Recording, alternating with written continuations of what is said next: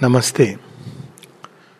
So, uh, in this 150th year of Sri Aurobindo's birth, sesquicentenary, I think one of the best ways to celebrate is to read Sri Aurobindo. And next better way to celebrate is to uh, live the teachings of Sri Aurobindo. Because after all, what would make him really happy is if we read and try to live those teachings. All else is, uh, we may have talks, seminars, discussions, but their purpose should be the same. That to read Sri Aurobindo, to inspire to read Sri Aurobindo, to not just read for the sake of reading, but with the um, motive that let us try to understand and try to live the teachings.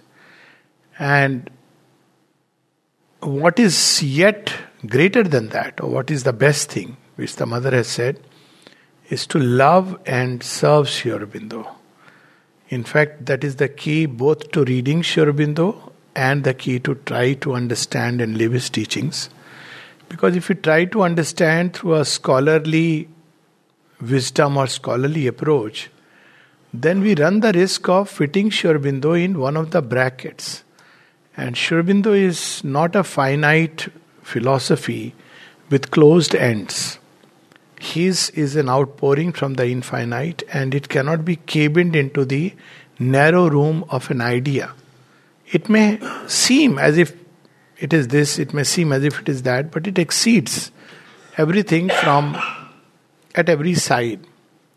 Here I am reminded of a small little story, actually of uh, the seer king Ashwapati, as is recounted in the ancient scriptures, that few sages and seers go to him. He was known as the king, seer king, who has uh, the secret which many others, even seers and sages who have renounced the worldly life, don't have.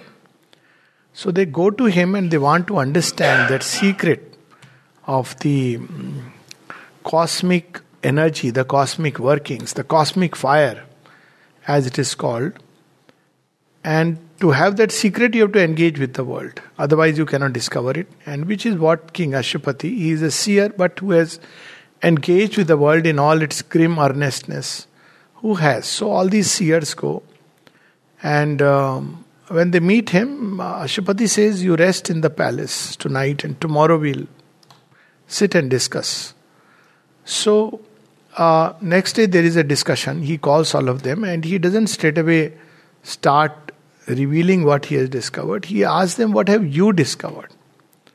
So, each of them reveals what he has discovered. Ashwapati the historical Ashwapati, he does not uh, negate any seer, but simply add something. And by adding it, he gives it a completely a new dimension.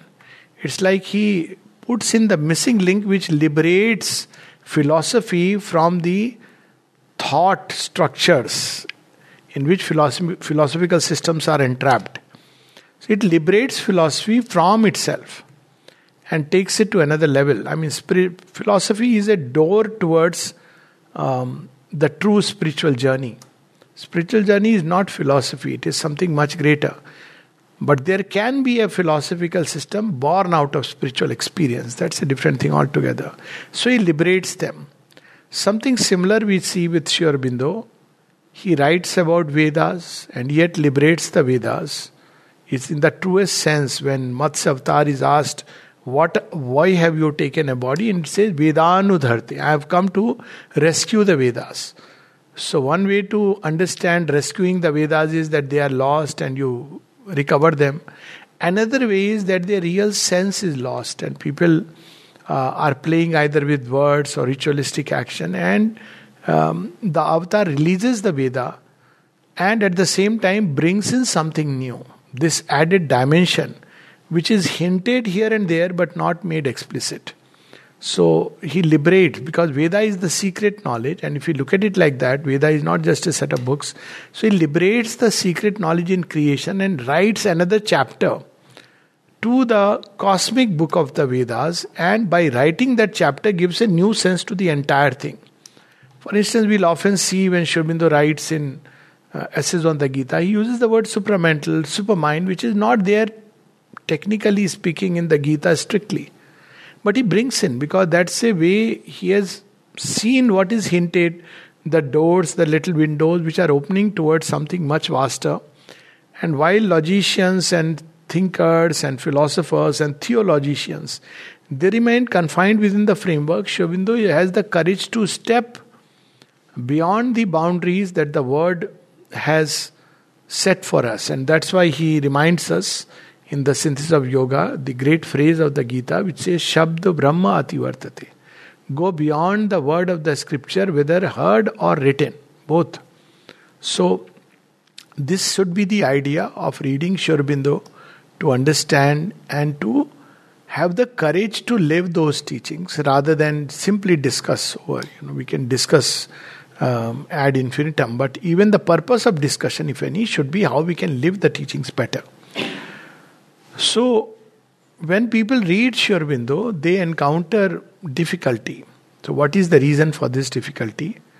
First difficulty is uh, people say that he uses long sentences we have spoken about it that he uses long sentences, not always, but often, because when you have to understand a thing from many angles, Sri has a total comprehension of things. So, when you have to understand a thing from many angles, there are ifs, buts, ands, commas, semicolons to see it from entirety, totality. This is the reason.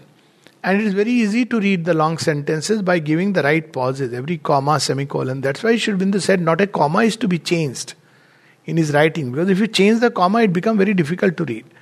Now, there, of course, people get into debate.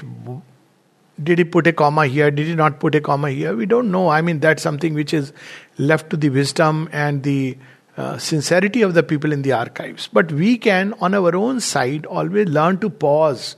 And when you pause and take the previous and then the next one, almost the way Vedic hymns were remembered, we can get the drift of the whole thing. For instance, if you take Ishavasyam, Idam Sarvam, Yat Kincha, Jagatyam Jagat. So each is connecting with the other, and the same scheme Sri follows. And then tena takten bhunjita. Otherwise, look disconnected. But when we connect it to what has gone before, what is to come after, it becomes easy to comprehend. So, long sentence is not a problem. In, in fact, it gives us a total picture of things. The second reason why he mm, not only uses long sentences, people often say he writes uh, many times as if he is uh, writing very elaborately. Well, that's because Sri Aurobindo is connected with the manifestation. He is not talking only about souls meeting with the super soul. It's not just about Atma Paramatma Milan. I am amazed that any number of people who end up simply saying that it's about, you know, liberation, it's about soul with uh, meeting the Paramatma. And I have to, sometimes I ask, have you really read, have you even heard what Sri Aurobindo is you know we are talking about. So it's because we have certain slots and we are just pick, trying to pick up that. But Sri Aurobindo is not speaking only about soul's union with the divine which is a foundation but also nature manifestation being uplifted to the divine. Nature itself being liberated. And what is nature? We can equally say what is not nature. Everything every activity from the atoms right up to the galaxies from the little fluttering of the butter flapping of the butterfly's wings to you know birds which have very wide span which uh, go through the sky from the entire evolutionary journey from dust to man and beyond gods demons it's all nature. So if we have to participate in the manifestation and particularly upgrade it to divine manifestation we need to understand nature and Sri Aurobindo gives us a unique, new, divine understanding of nature. Hence, he has to be very elaborate. Otherwise, he could simply say, sit and meditate and find the answer and wake up one day.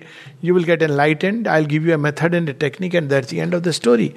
But that's not his yoga. His yoga is, of course, finding God is one aspect of it. Not, I mean, it's a base, a foundation. But there is a lot more to follow, and even this finding is not by cutting off from nature. So that's why in synthesis, Sri Aurobindo says not exclusive concentration, but an inclusive concentration. So there is a way of finding God by cutting yourself from nature. the soul gradually withdraws from every activity and uh, eventually by aspiration, by meditation, by bhakti, by uh, whatever means it eventually finds the divine and merges with him. But in Sri yoga, if you just do that by withdrawing, withdrawal can be a temporary period. Then when you come back to nature, the field is unprepared. So the entire journey takes place through all the challenges of nature. So that's why he writes in such an elaborate way. So this is the second objection. Third problem is people are trying to fit Sri Aurobindo into slots. What is the slot? The other day we were hearing about, you know, is it Advaita, Advaita, Visishta Advaita? As if there is the entire uh, understanding is exhausted in these three terms. These three terms don't exhaust the manifold relations that man can have with the divine.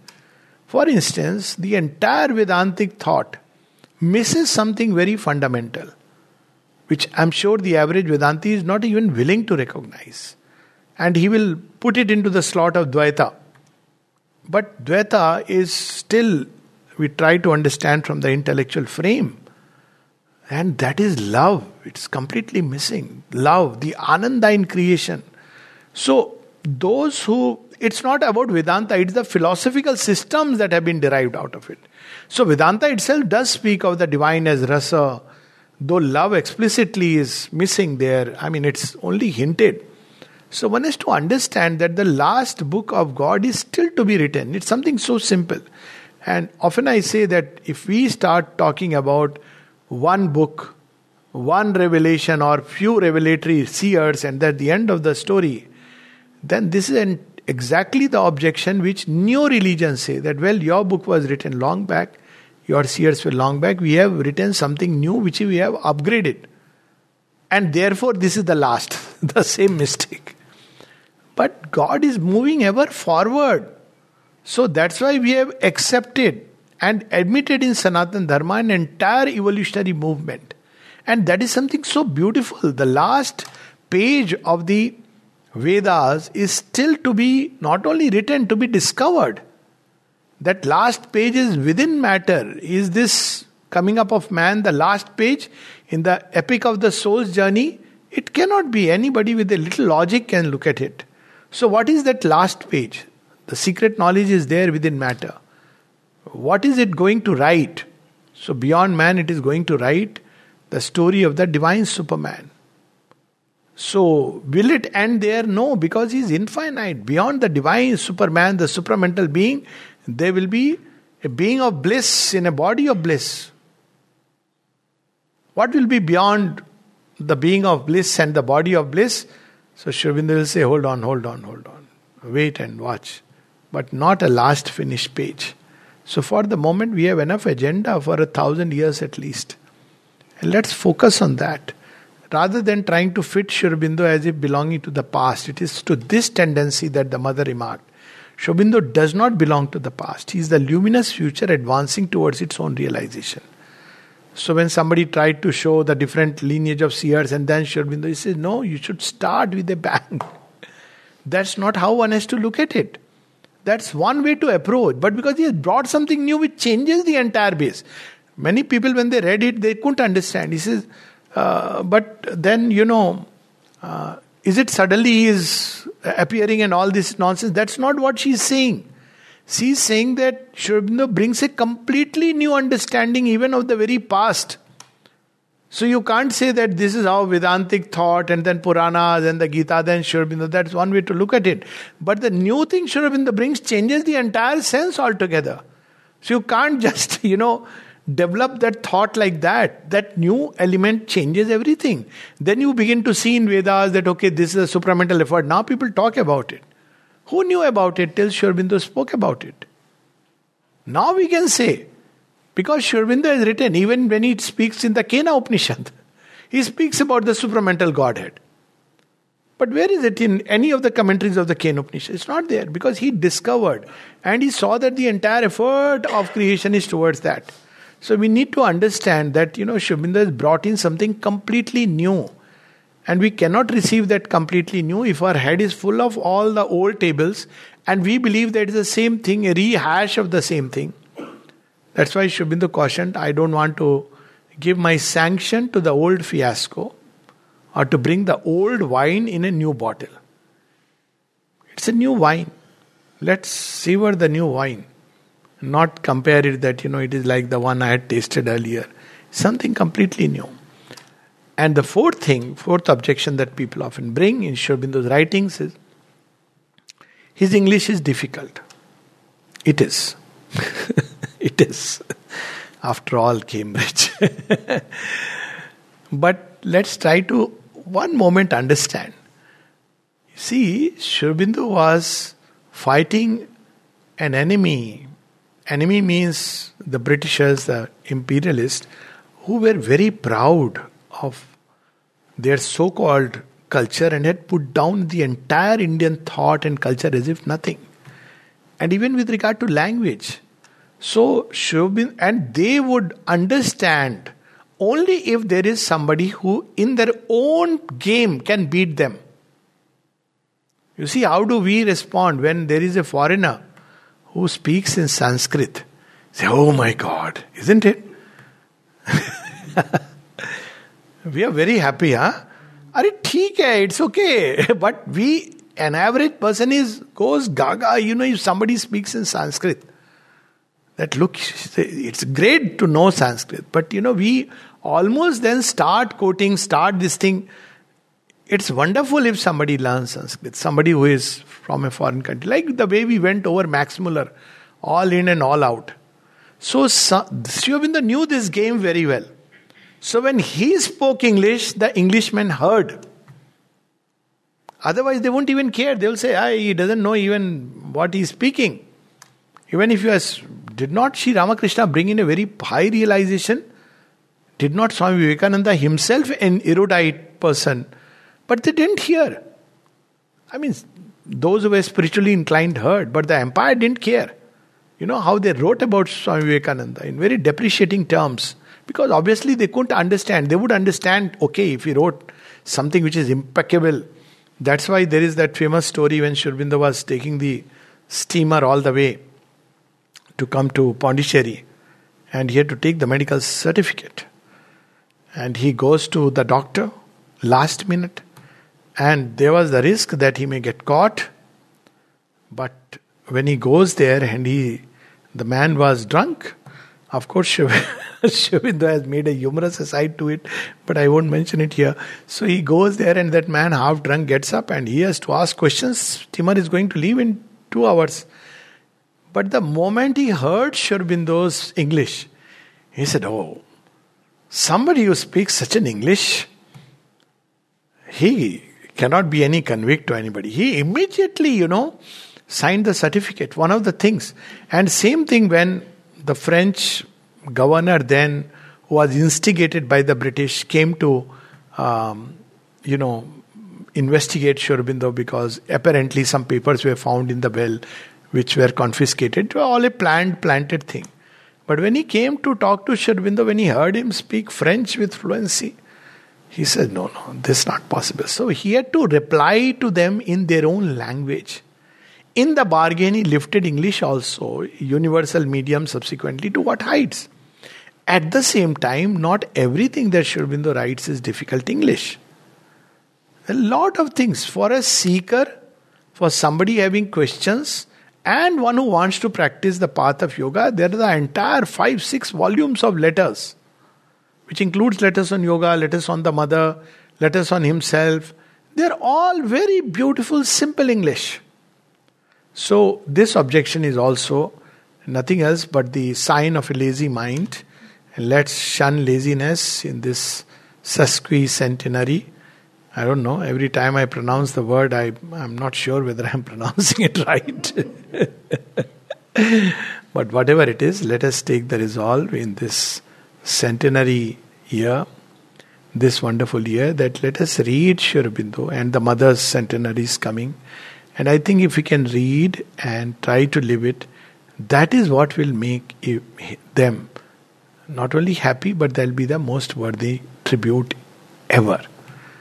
And if you don't know English language, learn the language. At least little bit. If you don't know how to learn the language, read Sri Aurobindo and one will imbibe English. I have seen people actually, any language actually, if you live together and start speaking, reading, you will pick it up. So we don't have to have an English tutor. Read Sri Start with simple letters. I even can give a very preposterous suggestion. I have seen it works. Read Savitri. It will develop intelligence and give us the uh, and and inculcate language and language the way Sri Aurobindo has expressed this Because Sri Aurobindo's expression is very unique. It's not just literature and language, not just grammar and syntax, but something which is very unique, which is poetry in prose, to, you know, where there is a rhythm, a mantra. So let us read Sri Aurobindo in this wonderful year and for all years to come and try to live in whatever measure. And if we can do it, that will be the best homage to Sri Aurobindo and the Mother. Namaste.